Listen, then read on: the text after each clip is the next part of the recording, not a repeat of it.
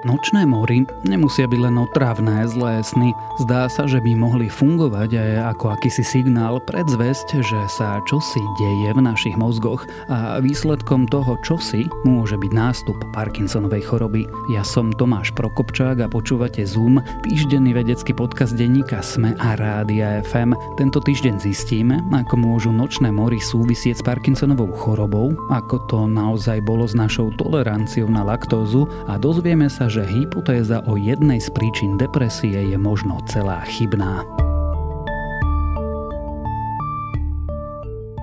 Vždy, keď zaspíme, strávime niekoľko hodín vo virtuálnom svete vytvorenom našim mozgom, staneme sa hlavnými postavami príbehu, ktorý sme vedome nevymysleli, inými slovami snívame. A zväčša to nebývajú nočné mory, Teraz vedci však naznačujú, že negatívne sny by sa dali využiť pri diagnostike. Nedávne štúdie ukázali, že ľudia trpiaci Parkinsonovou chorobou majú zlé sny a nočné mory častejšie. Podľa dvoch rôznych štúdí trápia každý týždeň 17 až 78% pacientov. Vedci vo svojej práci sa rozhodli výskum posunúť ale ešte o krok ďalej. V publikácii, ktorú uverejnil odborný časopis The Lancet a Clinical Medicine skúmali, či častejšie nočné mory môžu predpovedať vznik Parkinsonovej choroby. Parkinsonová choroba sa najčastejšie prejavuje u ľudí, ktorí majú nad 60 rokov. Výnimkou však nie sú ani 40-roční pacienti. Nevyliečiteľné neurodegeneratívne ochorenie sa v počiatočných štádiách prejavuje trasením, pomalými pohybmi, pocitmi stuhnutosti, šuchtavou chôdzou, ale aj zápchou, depresiou či práve poruchami spánku.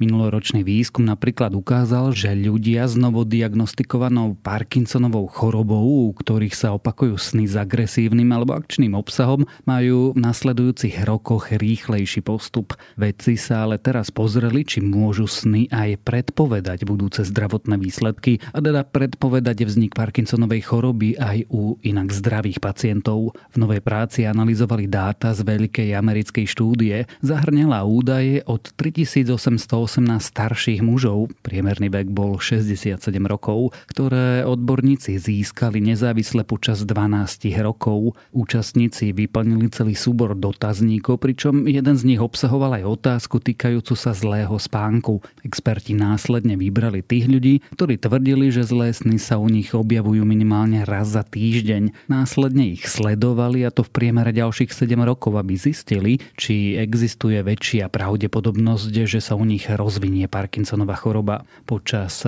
tohto obdobia diagnostikovali Parkinsonovú chorobu 91 ľuďom. Tí, ktorí hlásili na začiatku štúdie častý výskyt zlých snov, mali aj dvakrát vyššiu pravdepodobnosť vzniku neurodegeneratívneho ochorenia v porovnaní s tými, u ktorých sa zlé sny vyskytovali menej ako raz za týždeň. Ukázalo sa, že časté zlé sny alebo nočné mory môžu byť u inak zdravých ľudí vo vyššom veku včasným varovným signálom o hroziacej Parkinsonovej chorobe. Výsledky štúdie naznačujú, že starší dospelí, ktorým lekári jedného dňa diagnostikujú Parkinsonovú chorobu, môžu mať zlé sny a nočné mory už niekoľko rokov pred tým, ako sa u nich rozvinú charakteristické príznaky, teda trasenie, stuhnutosť alebo spomalenie pohybu. Vedci teraz chcú vo výskume pokračovať. Plánujú použiť elektroencefalografiu, aby sa lepšie pozreli na biologické dôvody, prečo sa u ľudí s Parkinsonovou chorobou menia aj sny. Európania majú mliečný problém, alebo teda skôr mali. Keď začali pred takmer 9000 rokmi piť mlieko, väčšina dospelých mala intoleranciu na laktózu. Pravidelne ich trápili zažívacie ťažkosti ako krče či nadúvanie. Nepríjemné pocity sa však neskôr u dávnych ľudí zmenili na smrteľnú diagnózu. Nové zistenia o mliečnej histórii Európanom vyvracajú zaužívanú hypotézu o tom, prečo dnes väčšine dospelých nerobí pitie mlieka ťažkosti. V babetkovskej fáze sa všetkým ľuďom v tenkom čreve tvorí enzym laktáza. Je dôležitý pri štiepení laktózy, teda cukru, ktorý sa nachádza v mlieku cicavcov. Rozloží ho na ľahšie stráviteľné cukry. U ľudského druhu začínajú hodnoty laktázy prirodzene klesať po odstavení od dojčenia a dospelí ľudia strácajú schopnosť tvorby tohto enzýmu. Nerozložená laktóza z vypitého mlieka sa im dostane do hrubého čreva, kde môže spôsobiť mierne až ťažké symptómy od nadúvania cez krče až po hnačky. Európania začali chovať dojnice zhruba pred 9000 rokmi. Mlieko pili tisícky rokov napriek tomu, že ich mohli trápiť podobne nepríjemné symptómy. Zaujímavé je, že dnešní dospelí Európania nemajú s laktózou problém. V severnej či strednej časti kontinentu ju dokážu štiepiť takmer 3 štvrtiny obyvateľov. Podobne to je aj v strednej a južnej Ázii či na Blízkom východe. Na celom svete je zhruba tretina ľudí, ktorí aj v dospelosti tvoria enzym na rozklad mliečného cukru. Zaužívaným vysvetlením je, že tolerancia na laktózu sa pred 3000 rokmi v Európe rýchlo vyvinula preto, že evolúcia miestnych ľudí bola úzko prepojená s mliekarenstvom keď pili mlieko, bolo výhodnejšie môcť ho aj stráviť. No zistenia z iných častí sveta a najnovšie aj z Európy túto domnienku nepodporujú. Napríklad v Mongolsku ľudia bežne konzumujú mlieko zvierat a napriek tomu má 95% dospelých genetickú intoleranciu laktózy, čo ukázal výskum vo vedeckom časopise PNAS.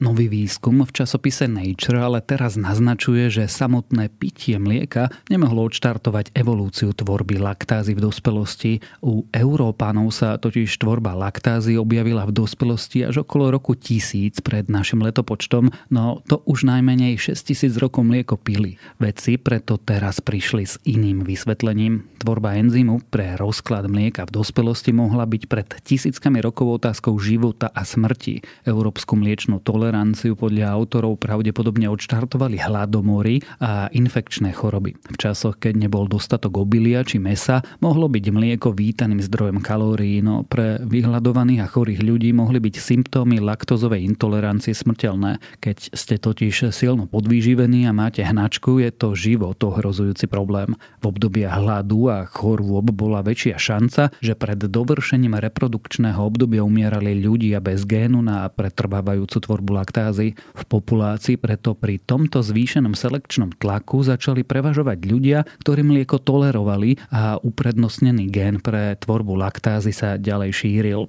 Táto hypotéza je podľa odborníkov presvedčivá preto, pretože mnohí moderní jedinci s intoleranciou laktózy môžu bez väčších problémov vypiť aspoň pohár mlieka s jedlom, no pravdepodobne by pocítili symptómy, ak by skonzumovali mlieka viac. Viac ako milión neurónov v našom mozgu produkuje látku, ktorá sa volá serotonín. Podiela sa na rôznych psychických procesoch, reguluje náladu, spánok, vnímanie bolesti a má vplyv aj na sexuálne správanie. 30 rokov vedci predpokladali, že práve zníženie množstva serotonínu v mozgu môže viesť k depresii. Podľa novej veľkej analýzy, ktorú uverejnil odborný časopis Molekulár psychiatry, však všetko môže byť inak so serotoninovou teóriou prišli vedci prvýkrát v 60. rokoch 20. storočia. Farmaceutický priemysel ju začal vo veľkej miere propagovať až v 90. rokoch, keď uvádzal na trh nový rad antidepresív, ktoré sú známe ako selektívne inhibitory spätného vychytávania serotonínu. Myšlienku podporili aj oficiálne inštitúcie, ako je Americká psychiatrická asociácia, ktorá na svojom webe doteraz uvádza, že k symptómom depresie môžu prispievať aj rozdiely v hladinách určitých chemikálií v mozgu a tak sa teória veľmi rýchlo ujala. Na serotoninovú teóriu však existujú v odborných kruhoch rozličné názory. Niektorí akademici už dlho tvrdia, že neexistujú žiadne uspokojivé dôkazy, ktoré by potvrdili správnosť tejto teórie. Podľa nich je len akýmsi mýtom.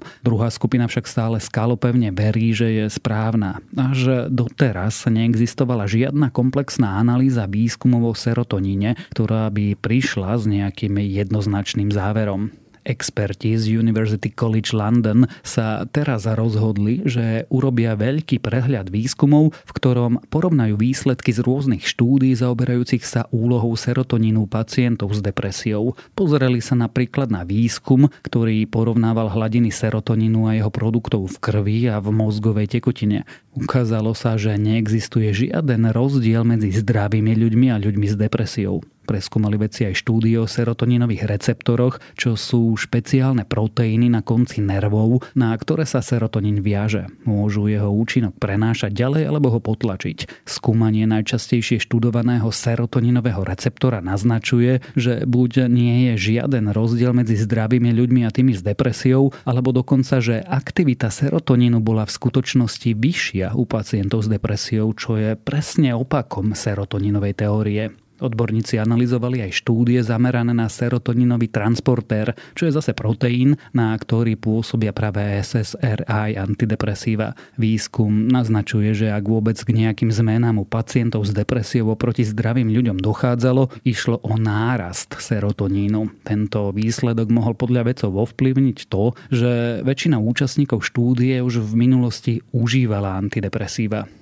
Zaujímavá bola aj časť, ktorá skúmala, či zníženie hladín serotonínu bude u pacientov viesť k stavom depresie. Dva systematické prehľady z rokov 2006 a 2007 a vzorka desiatich najnovších štúdí ukázali, že zníženie serotonínu stoviek zdravých dobrovoľníkov nevyvolalo depresiu. Vedci sa pozreli aj na rozsiahle štúdie, ktoré zahrňali desiatky tisíc pacientov a zaoberali sa rôznymi genetickými informáciami vrátane tých o variáciách génu, ktorý zadáva pokyny na výrobu serotoninového transportéra. Opäť nezistili žiadny rozdiel medzi zdravými ľuďmi a ľuďmi s depresiou. Serotoninová teória depresie je jednou z najvplyvnejších a najrozsiahlejšie skúmaných biologických teórií o pôvode depresie. No, nová štúdia naznačuje, že nemusí byť podložená vedeckými dôkazmi. Spochybňuje aj základ užívania niektorých antidepresív, ak pritom antidepresíva účinkujú ako placebo placebo alebo otupujú emócie, potom nie je jasné, či neprinášajú viac škody ako úžitku.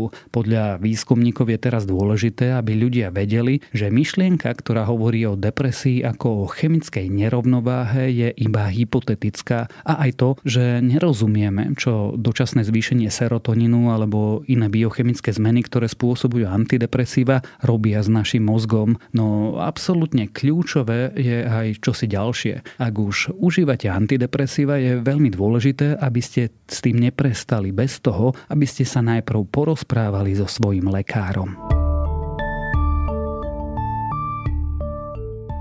Ďalšie správy z vedy. Vedci popísali zrejme najhustejšiu známu neutrónovú hviezdu. Pulzár PSR je 0952 pomočka 0607 sa otáča 707 krát za sekundu a je viac ako dvakrát hmotnejší ako naše Slnko. Svoje extrémne vlastnosti získal tak, že roztrhal a takmer zhltol svojho hviezdneho sprievodcu. Vedci geneticky upravili rýžu tak, že jej výnosy môžu byť o 40% vyššie. Do rastlín vložili kópiu istého génu, čo následne viedlo k vyššej úrode. Modifikovaná rýža by tak mohla pomôcť s rastúcim dopytom po potravinách. Sex je výhodný. Nový výskum naznačuje, že druhy, ktoré sa rozmnožujú asexuálne, majú vyššie riziko nebezpečných genetických mutácií. Vedci skúmali partenogenézu istého druhu jašteríc a zistili, že u tých, ktoré sa rozmnožovali asexuálne, sa mutácie v mitochondriách hromadili rýchlejšie. Nový výskum sa pozrel na vzdialené časti našej oblohy v infračervenom spektre a porovnal dvojicu takýchto skúmaní s odstupom dvoch desaťročí. Astronomovia pátrali po stopách, ktoré by mohli viesť k objavu tzv. deviatej planéty. Bohužiaľ, žiadne stopy po neznámej planéte v ďalekých končinách našej slnečnej sústavy nenašli. Ak vás správy z vedy zaujali, viac podobných nájdete na weboch tech.sme.sk a primár.sme.sk. Počúvali ste Zoom, týždenný vedecký podcast denníka SME a Rádia FM. Zoom nájdete aj vo vysielaní rána na fm vo vašich mobilných podcastových aplikáciách, na streamovacej službe Spotify alebo na adrese sme.sk lomka Zoom. Ja som Tomáš Prokopčak a texty napísali Denisa Koleničová a Renáta Zelná. Za zvuk ďakujeme Marekovi Frankovi a za postprodukciu Kristine Jančovej.